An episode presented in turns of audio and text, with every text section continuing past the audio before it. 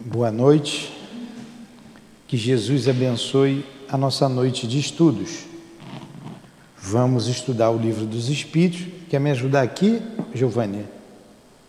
Então vem. Vamos estudar o livro dos Espíritos.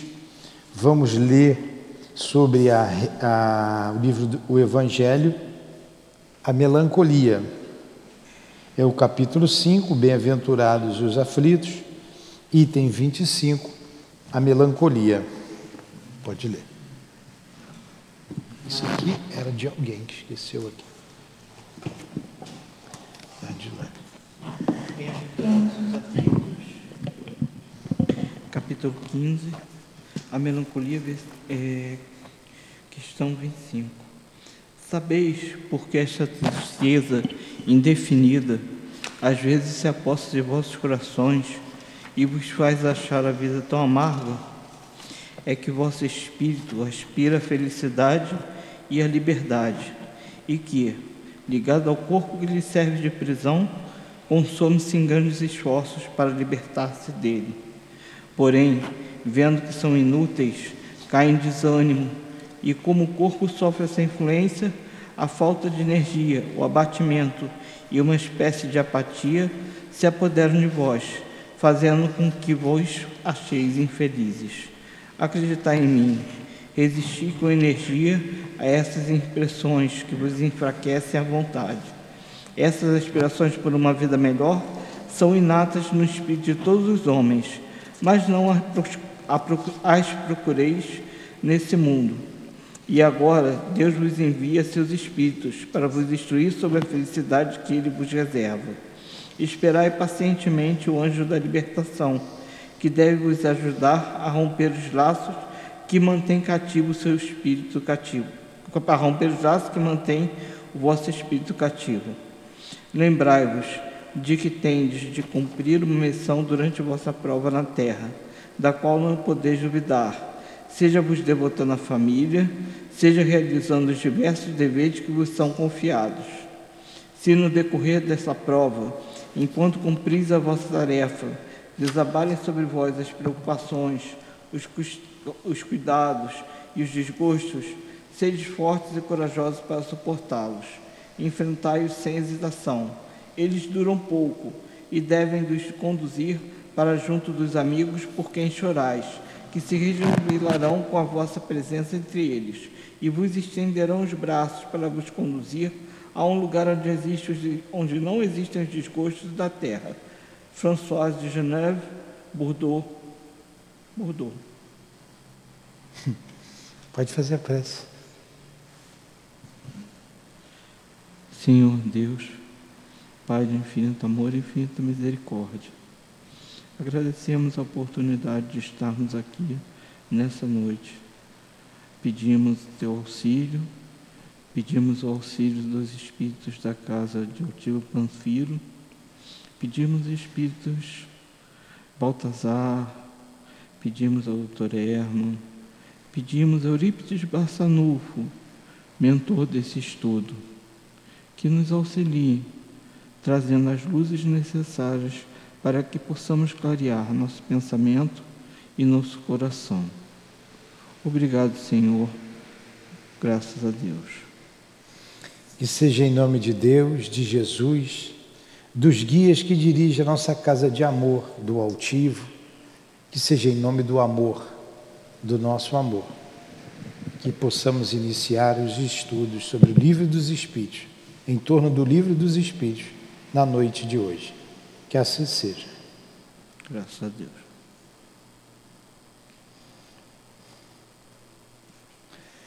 Então, nós estamos estudando, estamos no final do livro, a quarta parte das penas e gozos começamos no último capítulo sobre paraíso, inferno e purgatório. Lembra?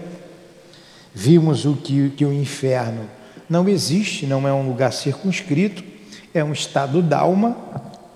O purgatório se dá aqui na terra, né, que a gente purga as nossas é, dificuldades, a gente traz conosco. E a gente sabe também, ele não falou aqui, que o céu também é um estado d'alma. Né? Ninguém vai para o céu virar anjinho. é um estado d'alma. Podemos estar aqui no mesmo lugar, se tiver alguém muito mal, muito sofrido, pode dizer essa pessoa está num verdadeiro inferno. E o outro está bem. Então não é o lugar. Aí viemos discorrendo sobre essas questões e paramos na 1015. Uhum. Lê a pergunta, 1015. 1015. O que se deve entender por alma penada? Uma alma errante e sofredora, incerta com relação ao seu futuro, e a qual podeis proporcionar um alívio que ela solicita frequentemente, vindo comunicar-se convosco. Então vamos lá. Alma penada, a gente ouve falar, né? Ih, uma alma penada. E às vezes até o espírito na reunião mediúnica de socorro espiritual diz: Eu sou uma alma penada. Já ouviu falar isso? É porque você está lá na incorporação, mas eles dizem: Eu sou uma alma penada, eu não tenho destino, não sei para onde ir, não sei para onde eu vou, não sei o que eu estou falando, fazendo ali. Então você é realmente, né, na definição do termo, mas na verdade é, a, a, é o que ele está dizendo aqui: é uma alma sofredora. Porque é uma alma errante, é uma alma que vai precisar reencarnar, né? por, isso, por isso o espírito errante, mas ela não sabe o que está acontecendo com ela, não sabe do seu futuro. Então podemos dizer que é uma alma penada, né? querendo dar esse nome para o espírito. E toda hora tem um assim, não sabe o que aconteceu com ele. Eu não sei nem se eu morri, outros já sabiam, eu morri, mas não sabia para onde ir, estou ali, estou tranquilo. Que bom, eh, vocês me, me encontraram. Que bom, que bom, aqui eu estou me sentindo bem. E ainda dizem assim: eu posso ficar aqui? Né? Uns espíritos simples, né? Eu posso ficar aqui? É, claro que pode ficar aqui, por isso que nós fomos lá te chamar para ficar aqui. Então ele, aí ele começa a tomar consciência de si e com o trabalho sendo feito pelos espíritos aqui, ele vai paulatinamente eh, se recuperando, recuperando a sua memória e sabendo do seu destino.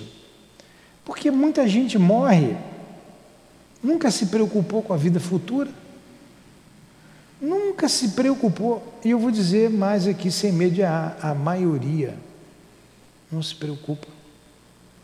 Não se preocupa. Ah, dizem que tem um inferno, dizem que tem um céu. Como ela sabe que não vai para o céu mesmo, então ela aproveita a vida. E quando é pega de surpresa, que a morte sempre vem de surpresa para essas pessoas, é na hora em que menos espera, né? Aí se vê perdido. Essa alma penada. Entendeu, Júlia? Você vai ser uma alma penada quando morrer, Júlia? O que, que você vai fazer quando morrer? É? Vou te dar uma dica. Hã? Como é que você vai orar e vai tch? O que, que significa? Para onde? É. Vou te dar uma dica. Se você pensar na sua casa, você vai para a sua casa. Você pode, se você não vê ninguém, estou morrendo, pensa no centro espírita, que é um lugar que acolhe os espíritos. Você vai vir para cá, o seu pensamento você estará aonde estiver o seu pensamento.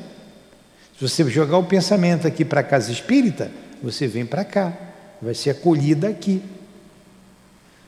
Aí o altivo, quem é o seu altivo? Quem é a dona Lurdinha? Sou eu, a Júlia, acabei de morrer. Eu espero que ela vá na frente. Então, é. assim, mãe. pois é, o natural é que os pais né, vão envelhecendo, vão na frente, mas Acontece de os mais novos. Quantos filhos desencarnam? É. É chamar que entra.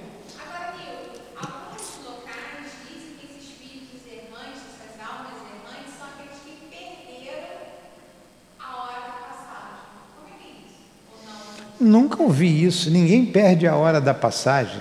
A hora da passagem que você está dizendo é a hora da morte. Não, não. É, você tem a moratória. Tem moratória. Você pode ficar um pouco mais? Pode. Você vê muitos aí, muitos casos. o Divaldo falou que ia morrer já, está na moratória há muito tempo. Então você tem uma, uma, uma energia, uma, uma, vamos dizer assim, um fluido vital, uma carga de fluido vital para viver 70 anos. Então você vai viver 70 anos, um pouquinho menos ou um pouquinho mais, em torno disso daí, foi o que você programou para você. Mas se você tem méritos e você quer ficar, mas eu quero ficar por causa da minha neta, por causa da minha família, eu preciso resolver os problemas, eu peço ajuda. Você pode ficar mais 3, 4, 5, 10 anos. A Dona Ivone, quando ela reencarnou, ela deveria desencarnar aos 42 anos, com um problema cardíaco, e ela teve um problema sério. Então, pelo trabalho que ela estava desenvolvendo, desencarnou com 83. Né? Uma moratória. Eles vão dar uma chupetinha ali, né? Você viver mais. É, no livro que a gente está estudando aqui, do André Luiz, tem um, eu não me lembro todo o capítulo, mas tem uma situação que a mãe vai interceder pelo filho, que está muito doente. E ela diz para o pro, pro, pro instrutor lá, eu não me lembro se era o Alexandre, se lembrar, você pode falar, Nixon. E a mãezinha vai pedir pelo filho. E ela tinha mérito. Olha, e o filho também tinha mérito. Ele não pode ir agora. Se ele for agora, ele vai, vai ter sérios transtornos na vida familiar. Eu precisava que ele ficasse pelo menos mais dois meses. E eu peço urgente a sua, a sua intervenção. Pediu a mãe aflita a um, um desses instrutores lá do, de nosso lar. E ele foi, ele foi lá ver, falou assim, é, é temos que ir porque a situação ela é muito delicada, temos que ir rapidamente. E por que, que ele estava indo? Estava na hora, estava para lá e para cá, mas ele estava indo por causa dos pensamentos deles, do sentimento dele, do pensamento dele. E estava causando ali sérios problemas na circulação. O espírito ajuda, intervém, intervém, e quando acaba a intervenção, ele diz assim: ele terá mais seis meses de vida. Vai dar para ele. A mãe pediu 30, 30, dois meses ganhou seis. Ele terá mais seis meses de vida. E de fato ele acordou bem, bem melhor. E naquele caso, o processo de desencarnação já estava começando a acontecer. Já estava começando a acontecer. Se não tivesse, tivesse intervenção imediata, não ia ter jeito. Então, ele ficaria por mais seis meses, o tempo suficiente para resolver o que tinha que resolver, junto à família e depois ir embora. Então não é porque a pessoa ficou um tempo a mais que ela vai ser chamada de alma penada. Não tem nada a ver uma coisa com a outra. Tudo isso daí são, são problemas morais, são questões morais. Como não é, é a religião que salva, a gente não pode dizer que fora do espiritismo não há salvação. Né? Seria uma, uma blasfêmia. Então, o que a, a, doutrina espírita nos esclarece, o conhecimento ajuda muito. Como a Júlia falou, ah, eu vou orar, o, o, o conhecimento ajuda, ela já sabe que não vai para o céu, ela nunca ia mesmo, né? Então, ela já sabe pelo menos que para o inferno não vai. Então, ela já sabe né, como se virar. Então, ajuda. Mas o que é a, a, o mais importante são as condições morais é o que você fez da sua vida. A doutrina espírita, os espíritos dizem né, que fora da caridade não há salvação. Olha que beleza. E ser caridoso, as, as questões morais, qualquer, em qualquer religião. Fora e mesmo acima de toda e qualquer religião. Quem está lá na Islândia agora, naquele buraco lá de gelo, né? Já viu falar na Islândia? A Islândia, um tempo atrás, eu não sei hoje, né? E a cadeia pública estava 40 anos fechada, né? ninguém ia, ninguém ia preso. Então, é um, obrigado. É uma, um país né, que fica lá no meio do gelo e é um, eles não são espíritas. Como é que eles vivem lá? Qual a religião deles? Pode até ser que alguém ouça o rádio, né? Agora pode ouvir, mas não é. Como é que vai ser a vida deles no mundo espiritual? O inferno para eles deve ser o gelo, né? Como é que vai ser o mundo espiritual deles? De acordo com as condições morais dele. As condições morais dele. Entendeu? Próxima. 2016. Em que sentido deve-se entender a palavra céu?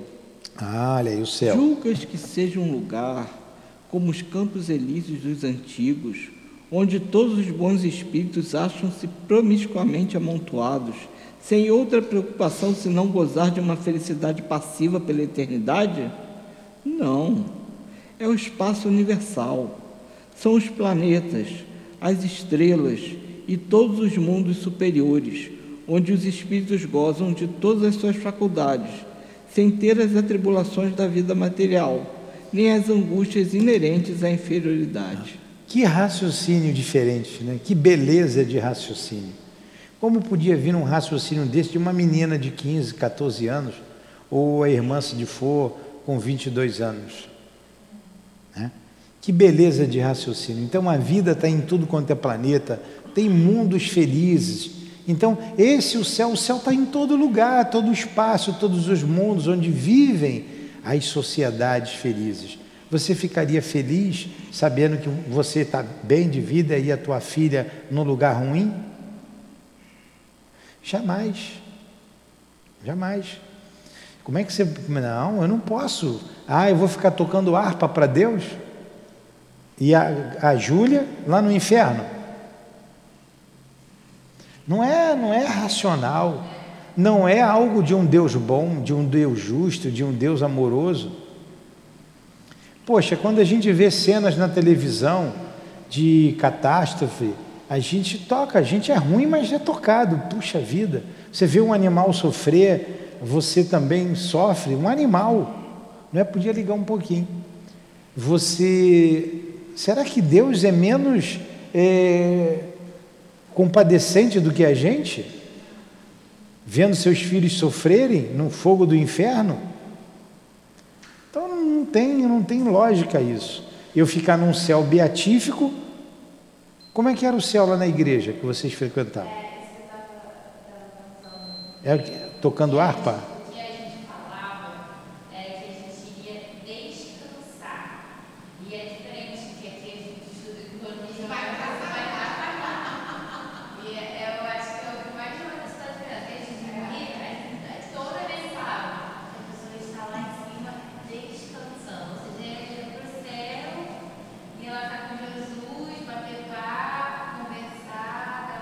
Descansando. Aí você ia ficar descansando enquanto. Uma eternidade. Hã? Uma eternidade descansando. Uma eternidade descansando. A gente dorme um pouquinho, já quer pular da cama. Eu estava muito cansado hoje aqui. Eu acabei a aula aqui de manhã, exausto. E fui ainda resolver umas coisas. Fui em casa, tomei um banho. Falei, meu Deus, eu não estou aguentando. Eu tenho que dar uma descansada. Dei uma dormidinha. O meu olho estufou, não estufou, estou bem aqui. Dormi um, duas horinhas no máximo, uma horinha e meia, uma hora, por aí. Pronto, fiquei novo. Se me obriga a ficar na cama até amanhã de manhã, agora imagine ficar na cama para sempre. Não, pois é.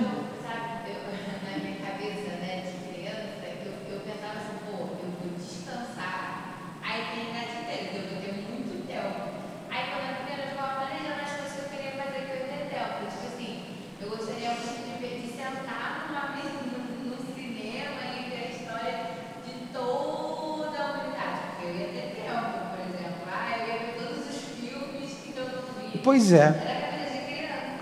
Pois é, mas quem tem paciência para fazer isso? Você pode até fazer isso no primeiro dia, na primeira semana e depois. Sai de férias, estou de férias, vou passear. A primeira semana é uma beleza. A segunda você já quer voltar para casa. É, a nossa natureza é, é assim. Então, essa questão do descansar também não é lógico. Aí você vai descansar e o outro vai sofrer. Aí, mesma coisa, você vai para o céu descansar e tua mãe vai para o inferno. Você vai ficar descansada lá no céu? Aí eles dizem que a gente esquece, né? Não, a gente vai esquecer, isso aí a gente esquece. Pô, esqueci a minha mãe, a minha esposa, o meu marido, meu filho, a minha filha, a minha avó. Não é, não é lógico, não, não tem lógico. E a gente já falou bastante sobre isso aqui, né? E, e tem muitos espíritos também, né, Nilton? Na obra de Ana Luiz, eles falam sobre isso que ficam em, sono depois que desencarnam, é. porque foram levados a crer que realmente eles ficariam dormindo até o dia do juízo final. E eles ficam Dormindo. torporosos, dormindo. com, as, com consciências pesadas, porque não é porque tem tal ou qual religião que dá um certificado de santidade. Então, é o, o- o nosso Giovanni lembrou bem, Lá- em nosso lar, naquelas câmeras, vários estão ali dormindo num torpor e sonhando sonhos, pesadelos, porque eles acreditavam que iriam dormir e aguardar a trombeta tocar. É, eu tinha um colega, um amigo meu, já contei para vocês, vou contar bem rapidinho. Ele era pastor evangélico, mas muito gente boa, o Valmir. Valmir Ferraz. Valmir de Melo Ferraz. O Valmir desencarnou com um problema de leucemia. Era meu amigo, era amigo. A família dele, amiga da minha família, esposa, os filhos. Então, a gente viu o Valmir casar, ele me viu casar, enfim. Trabalhamos juntos, trabalhamos numa unidade, depois em outra, juntos, durante muito tempo. Então era parceiro. Valmir morreu. Ele ficava sempre me futucando. Nilton, eu era espírita, ele pastor.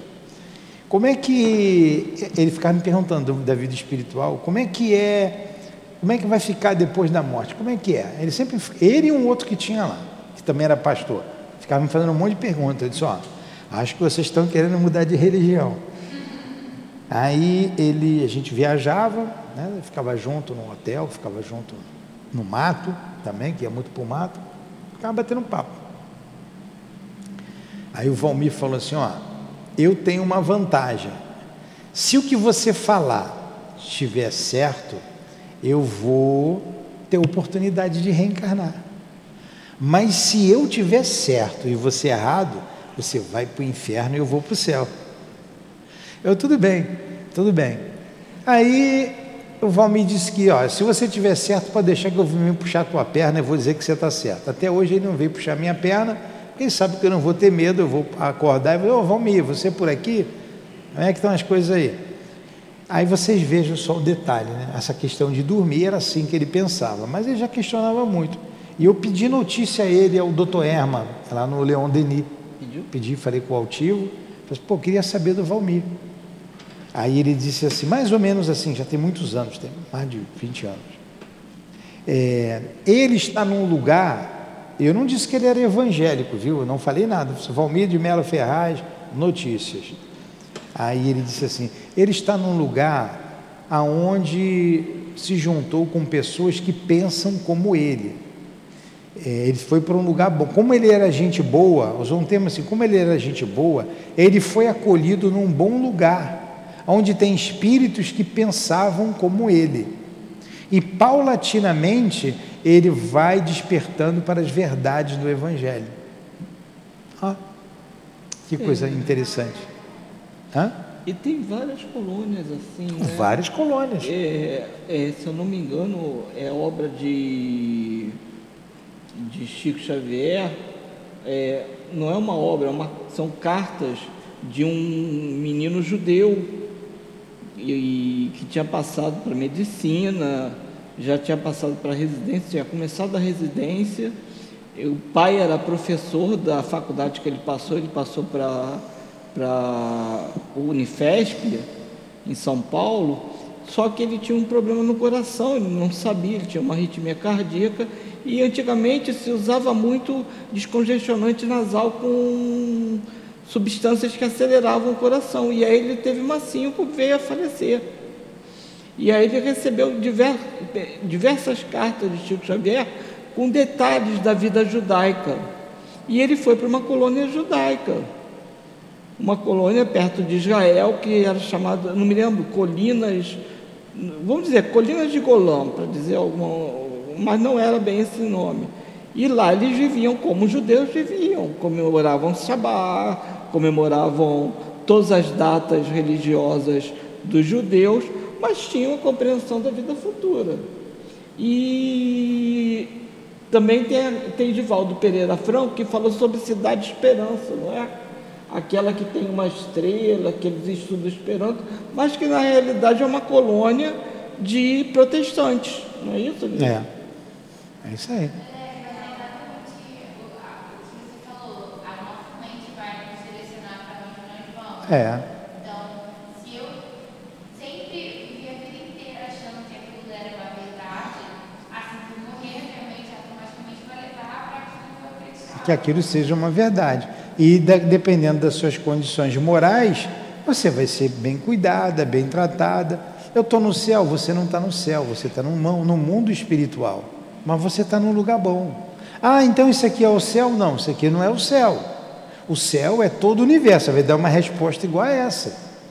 O céu é todo o universo, porque tem pastores esclarecidos. E você, na sua condição, vamos pegar aquela condição que você estava, você vai atender um, você vai querer ser atendido por um pastor, não por um espírita, ou por um pai de santo, ou por um padre. Então vai um pastor e vai te atender. Então a gente vê aqui no Memória de um Suicida, o Jerônimo, o rebelde do grupo, quando ele retorna, ele quer um padre porque ele era católico. Ele, eu preciso de um padre. E foi lá o padre que o acolheu e o levou. É Miguel de Santarém, né, o nome do padre que está lá. Agora, o padre, ele é padre? Não, ele foi padre na terra.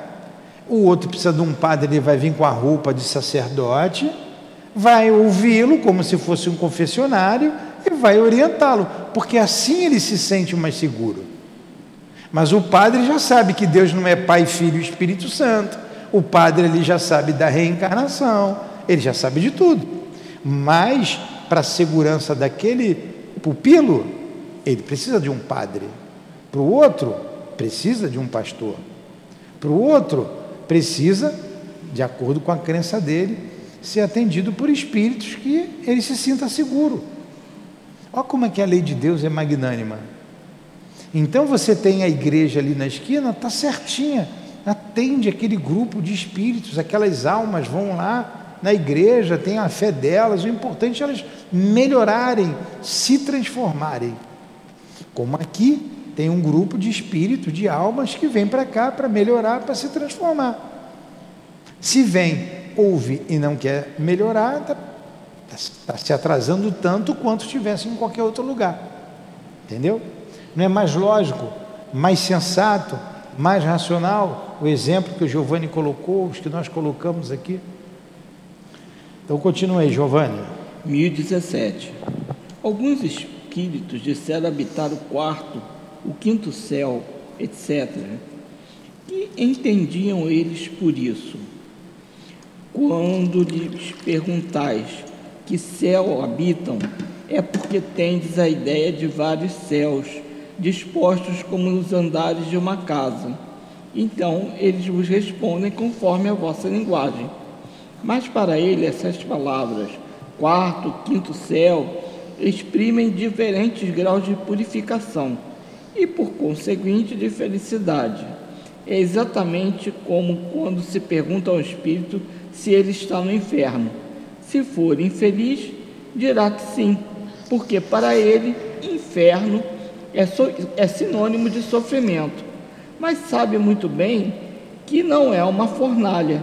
Um pagão diria estar no tártaro. Entenderam? De acordo com a linguagem. Então o islâmico tem Maomé como profeta. E como é que vai aparecer para ele lá um espírito guia? Vai aparecer com, como Jesus, como uma freira, como um padre? Não. Vai vir alguém com os hábitos, né? os hábitos, estou dizendo a roupa, como eles acreditam, falando de Maomé, até ele entender. Fala, Júlia. É, pode parecer uma dúvida de uma pessoa boba, não uma dúvida boba, mas quando a gente morre, a gente vai direto para uma colônia, a gente é acolhido em uma colônia, ou então quando tem diferença entre assim, as colônias e, e a na Evangelho ele fala que na casa do meu pai há muitas moradas. O que ele diz essas moradas são, são tanto as colônias como os paridas, os paridas em si? Tá. Até Então, mais. Começar pela pergunta. Não tem pergunta boba. Tem boba que faz pergunta. No caso, é uma boba, né? Olha lá, até o Nix está rindo de você. Então, quando a gente diz, quando Jesus diz existem muitas moradas na casa do Pai, ele está falando da, do universo infinito, inclusive das colônias espirituais em torno da Terra. Mas quando a gente morre, ou melhor dizendo, quando a gente desencarna, você vê que as pessoas têm até dificuldade em dizer desencarnou, porque o hábito é morreu, minha mãe morreu, meu pai morreu. Aí para amenizar, alguns dizem assim, ah, faleceu, né? minha mãe falecida, minha esposa é falecida, não diz desencarnada, que na verdade é porque nós não estamos acostumados, educados a isso. Desencarna, sai da carne. Desossa, tirar do osso, né? A gente desossa lá o frango lá para fazer a farofa no Natal, né? O que sobra, né? Então, é, quando você desencarna, a morte não existe. Você pode ser acolhido direto, indo para uma colônia, passa por um estágiozinho, num lugar mais aqui próximo da, da terra, e depois você é levado para uma colônia. Você pode ficar na terra, ficar sem lugar nenhum, ficar perdido. A gente não falou da alma penada? Aí o, a, o, o sujeito morreu ali no bar bebendo cachaça, morreu de cirrose. Só pensa na bebida, no vício dele, a cabeça dele, não quer sair daquele, ele desencarna, ele continua no boteco. Da mesma maneira que ele era sugado, obsidiado quando bebia, ele vai virar agora um obsessor. A vida está por todo lugar, em todo lugar, a vida. Esse estudo do livro dos Espíritos, muitos espíritos vêm estudar. Então, a sala aqui, o salão, está cheio. Para nós as cadeiras estão vazias, mas ele está repleto. Então eles estão aqui estudando. Eles não estão numa colônia. Estão aqui. Fazem um estágio aqui, é de acordo com a melhora deles, eles vão para algumas colônias. Muitos espíritos são trazidos, são acolhidos, são trazidos para cá. Quando a gente faz a reunião ali, a tua mãe já sabe, Vai lá na igreja depois dizer que você é mãe de santo aqui do Centro Espírita, para ver o que, que vai acontecer contigo. Então a tua mãe ali, a gente trabalha, Giovanni trabalha, nós trabalhamos na reunião de socorro espiritual.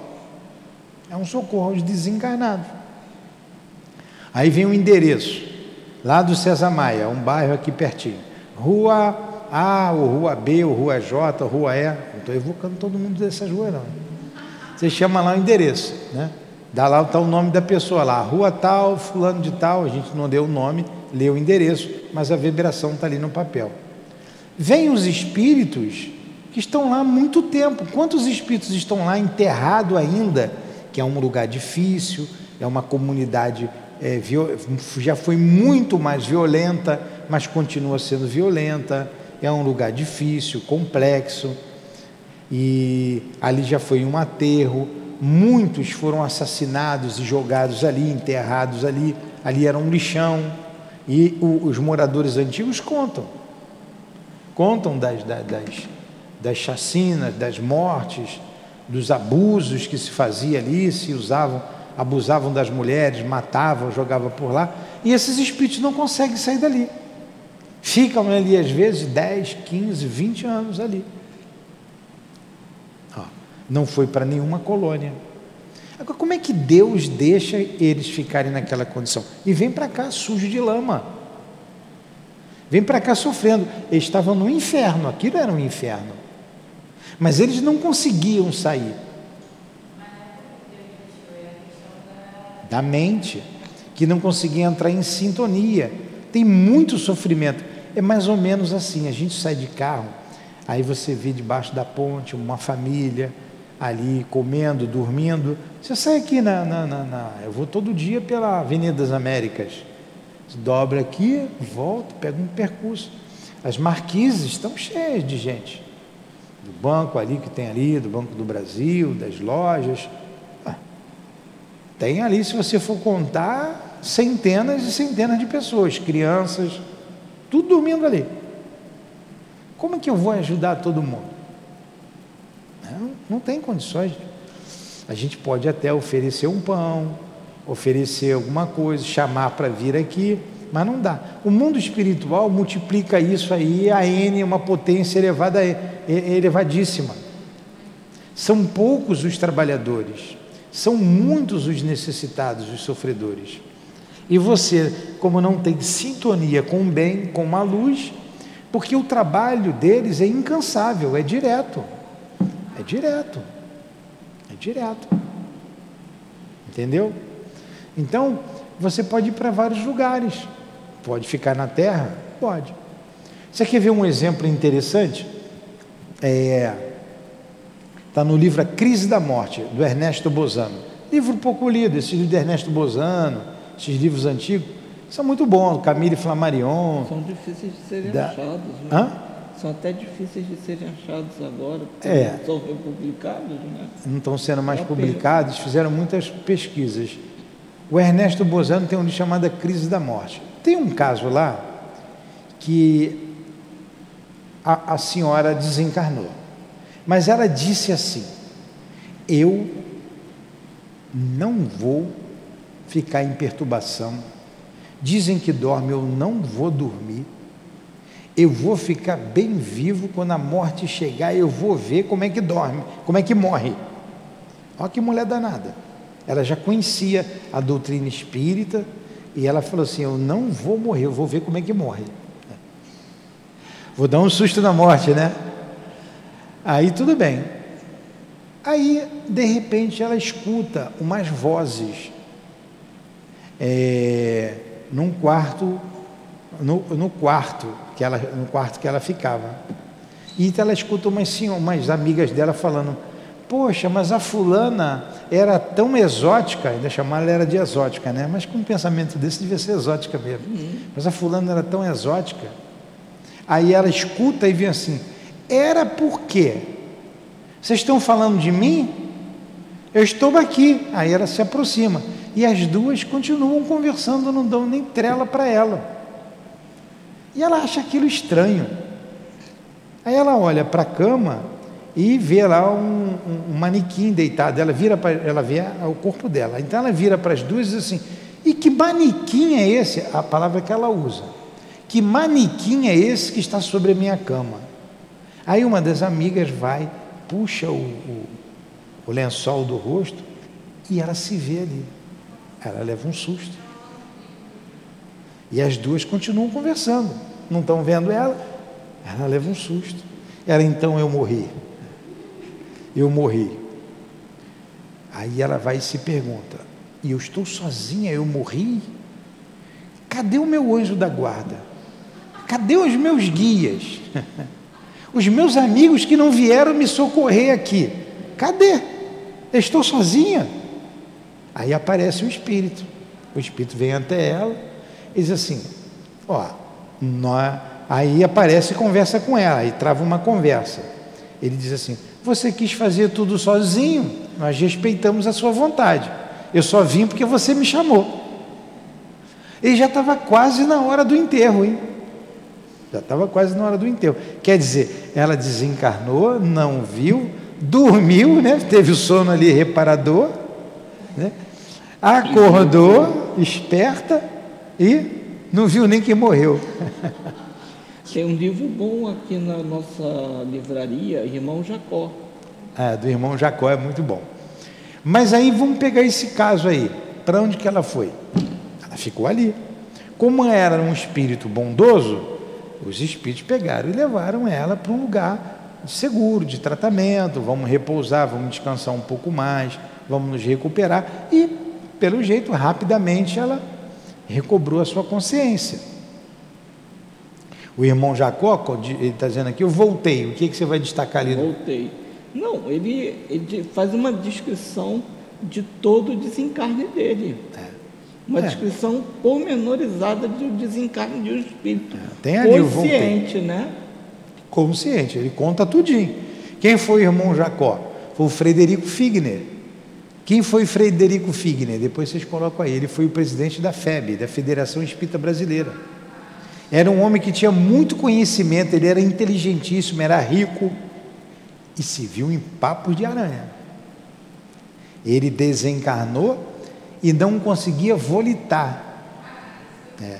E ele não tinha luz, e os espíritos zombeteiros debochando dele: cadê a sua luz, Jacó? Cadê? confia em Deus, tudo que ele falava para os espíritos. E debocharam dele. E enquanto ele foi levado, ele tinha os méritos dele, viu o doutor Bezerra levá-lo, ele foi carregado, ele foi carregado e tinha uma professora que estava volitando. Uma, uma professora, uma mulher simples, lá do interior, volitando e ele sendo carregado. Com um coração brilhante, né? Hã? Coração brilhante também. A, a, a professora com coração brilhante e ele apagadão. Presta atenção às duas. E ele apagadão. A professora com coração brilhante, como está lembrando aqui o, o Giovanni, e ele apagadão. E sendo ainda motivo de chacota. Explica, explica tudinho ali. Porque ele não tinha amor. Ele não tinha amor, faltava era amor. Não tinha amor. Ele era muito duro. Será que eu sou muito duro? Ele era muito duro. Duro com as pessoas, duro com os funcionários dele. Ele tinha empresa, ele era duro. Ele era duro. Ele foi que criou a primeira loja que vendia aparelhos de disco e discos no Brasil. O sonho dele era conhecer Grambel. E ele conhece, né? Deve conhecer ele pede, agora. Pede, ele pede para a filha levá-lo a, a, conhecer o Grambel.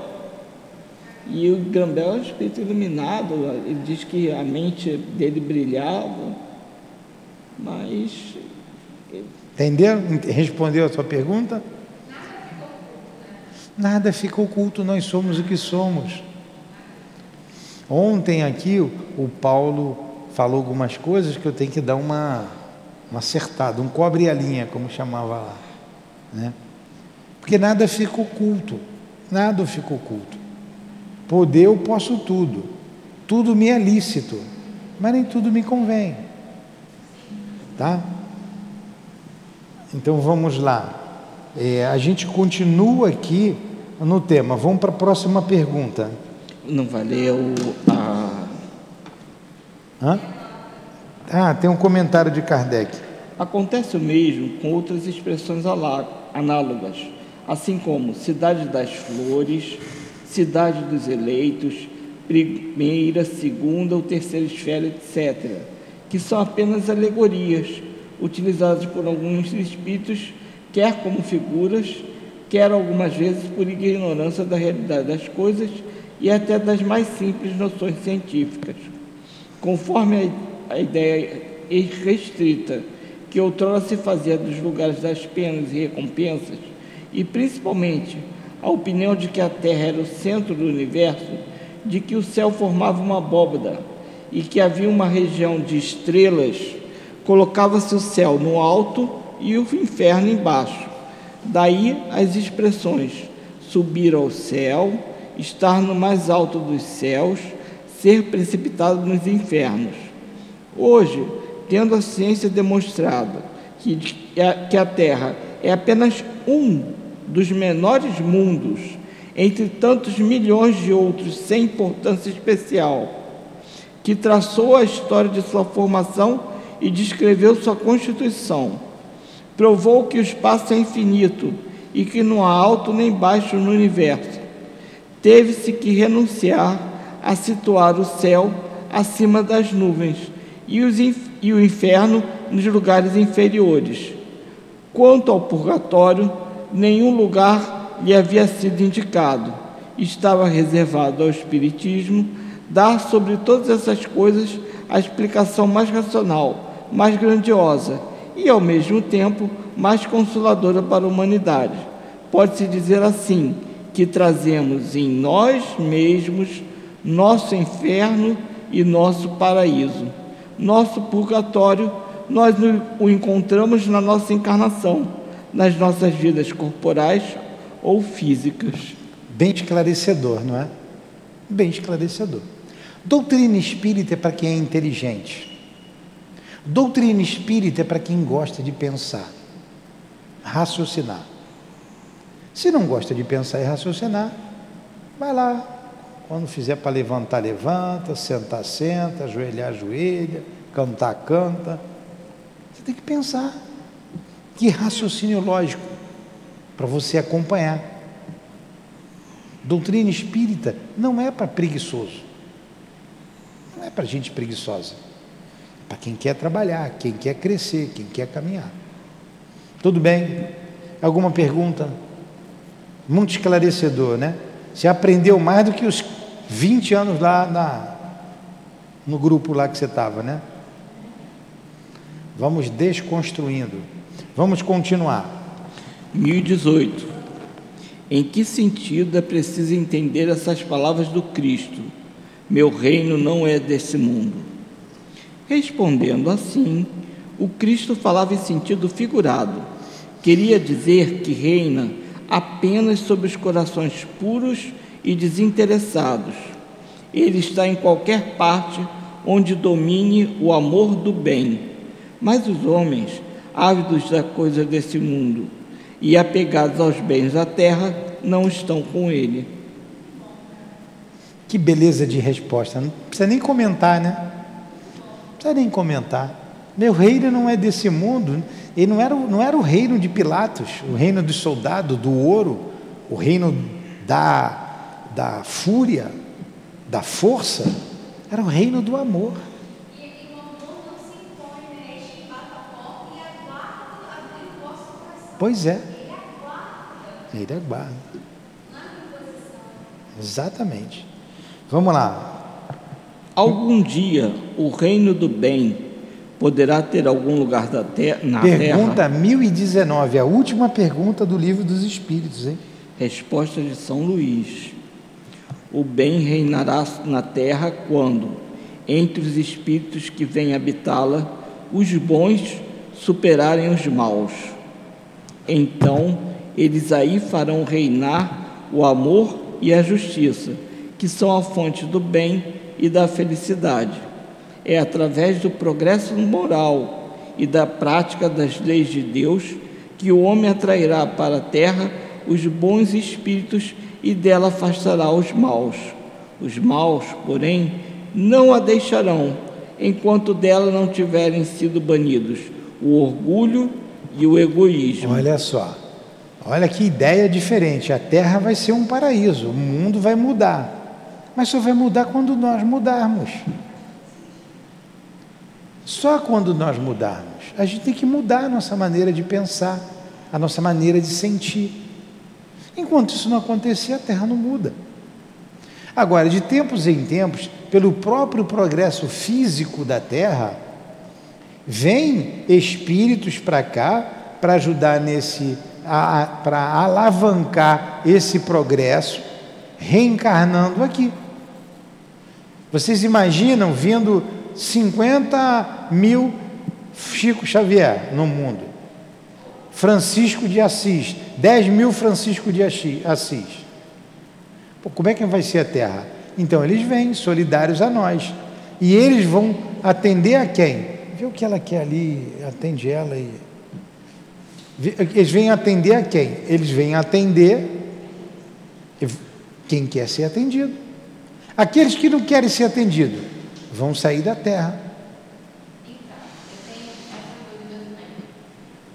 A Terra, ela está em um processo de transformação, de evolução, né? E aí, aqui, nessa resposta que a gente acabou de ler, está dizendo que essa transformação na Terra, ela acontece por causa da gente, da nossa evolução. Aí eu fiquei tipo assim, quem vem antes, ovo ou galinha? Se é a Terra que eu- evolui pelo processo dela e a gente evoluiu, ou ela evolui porque a gente está evoluindo? Não, vamos lá, vamos entender. Eu entendi o que é a dúvida dela. Uma vez uma pessoa me perguntou isso aqui. Eu falei, a a- o mundo material evolui. Ele como? É, A Terra já teve uma época que não tinha vida. A, era, a instabilidade era tanta, as chuvas ácidas, os vulcões e terremotos que não tinha vida. A proporção que ela foi se acalmando, começou a vida. Uma vida muito bruta. Os Uma seres eram protomatéria, né? Hã? Que eles falam protomatéria no, É, no que André Luiz fala, né? é. no Evolução em dois mundos. Evolução em Dois Mundos. É. Então, a vida vem muito bruta. Até o aparecimento do homem. O homem só apareceu quando pôde aparecer. Senão ele ia ser comidinha de dinossauro o tempo todo, né? Aí vem o homem. E como é que era o homem? Bruto, forte, né? alto, grande, forte.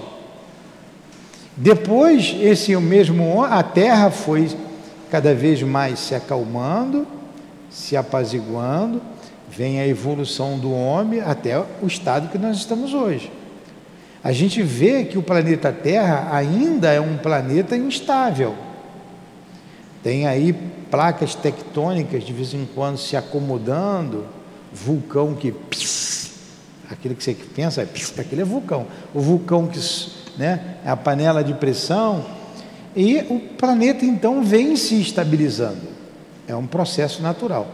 E os seres humanos, você vê também que alguns milênios atrás a população da Terra era uma.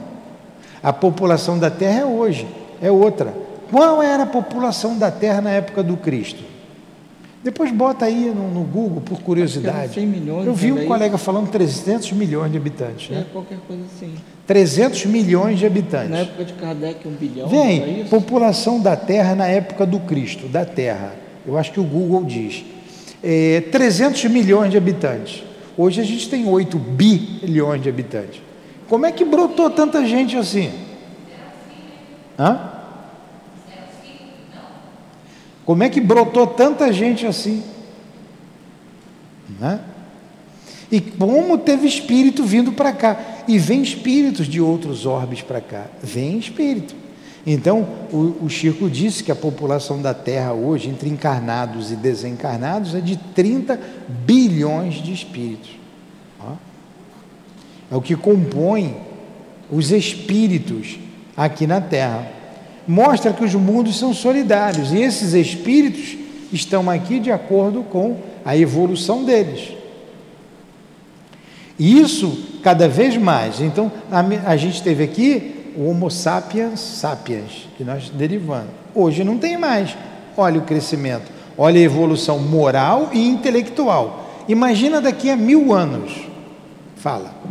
Esse outro, o resto desses 38 bilhões estão, estão nesse tempo, estão nas colônias e na... Sim, em torno da Terra. A- da Terra, na Terra. Da Terra, do planeta Terra. Tem espíritos morando em cavernas, em furnas, em lugares inferiores, em outras dimensões em torno da Terra. A gente vê, por exemplo, o André Luiz, sempre a nossa referência, né? dizendo quando vem aquele espírito é, chamado Asclépios, e eles faziam perguntas para o espírito, o espírito desenrolava um pergaminho e respondia sempre com o evangelho.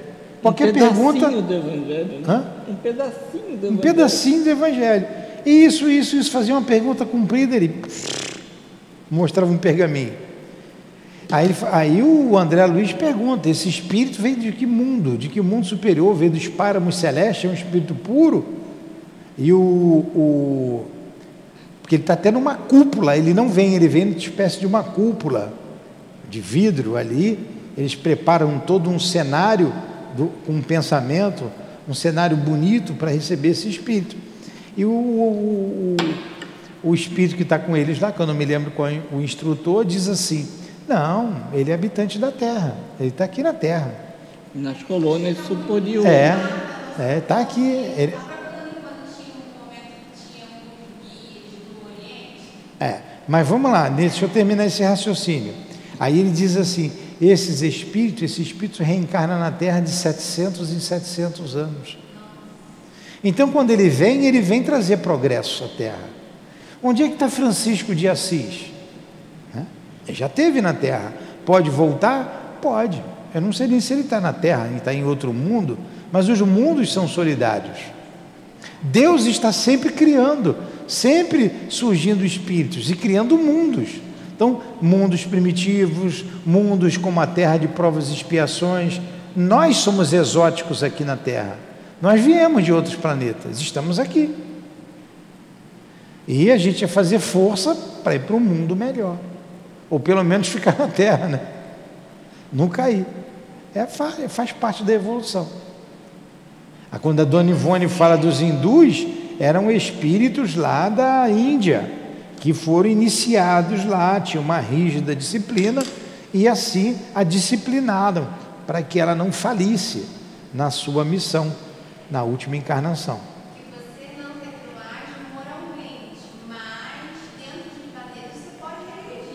Não, não, nunca você retroage. Você estaciona.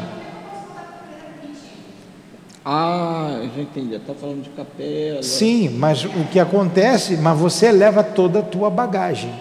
Moralmente eu não vou mas dentro de planeta eu posso. Sim, ir para um mundo inferior você pode.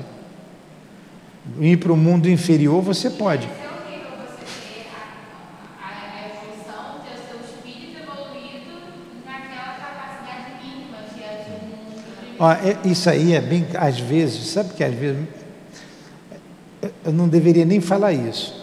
Não deveria, mas vou falar. Eu fico assim, meu Deus, como é difícil você tentar conduzir um grupo. Como, como, como tem cabeça dura. São vocês que estão aí. Caraca, quanta paciência. Mas eu não sei a paciência que estão tendo comigo também, né? Com a gente. Então os espíritos têm que ter muita paciência com a gente. Muita paciência. Porque não é fácil educar. Educar não é fácil. A gente dizer sim, dar tudo para o filho, tudo para o amigo, chamar para beber, para comer, pra, pra- é fácil. Agora você educar, você saber dizer não, você apertar no limite de que você não vai esmagar e nem afrouxar no limite que você vai soltar. Isso é muito difícil, isso é uma arte. Então, nós espíritos estamos nessa aí, nesse aprendizado. Você não está conseguindo acompanhar o grupo, você repete de ano. Não significa que você retroagiu, você tem, tá na, estabilizou com aquela, aquele conhecimento, você não acompanhou. Se você repetir, aquele grupo vai embora, você fica pelo caminho, ele vai embora. Então, do teu grupo lá de ginásio, de, de- de- de primário, tem gente aqui, tem gente aqui, tem gente aqui. São as mesmas pessoas. Ô fulano, enquanto como é que você está? Estou aqui. É a mesma coisa, não acompanhou. O planeta vai evoluindo, não acompanha.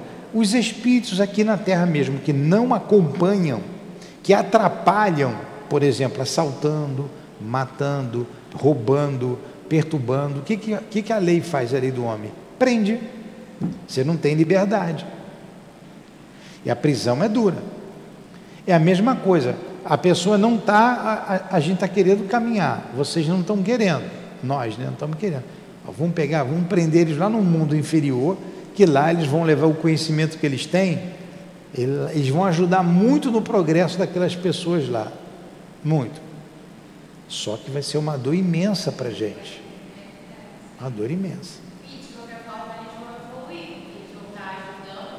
Está crescendo. É, é, E para quem está recebendo lá, eles estão vivendo isso. É. É. Imagine você ir trabalhando inclusive o corpo. O teu perispírito é um, o perispírito de um homem primitivo é outro. Então você, com a beleza que você já tem, vai nascer feinha, viu? Mas já vai ser mais bonitinha do que aqueles que estavam lá. É um trabalho árduo. É um trabalho muito árduo, é muito duro, é muito doloroso. Daí a história de Adão e Eva. Nada mais é do que isso. É uma alegoria. É isso. É, tem que, Que ver. que Como é que é? A caminho da luz. É. É, houve, um deg... é, houve um degredo. Eles saíram, eles representam um povo que saiu de um orbe mais adiantado e veio para a terra. Foram expulsos do paraíso. Quando eles chegaram aqui na terra, disseram assim: porra, aquilo era, era um paraíso. Era feliz e não sabia. E- Adão e e Eva significa isso. Tanto que eles tiveram dois filhos, Cael, Abel e Caim. Um mata o outro. Mas a Caim vai, foge, ele mata Abel, mas ele se casa. Ele encontra uma população. Que população é essa? Se só tinha Adão e Eva, e ele e o irmão, e ele ainda mata o irmão. Então, isso é uma linguagem figurada de espíritos degradados de outro orbe. É direitinho a história é isso, é só você analisar com, esse, com essa cabeça.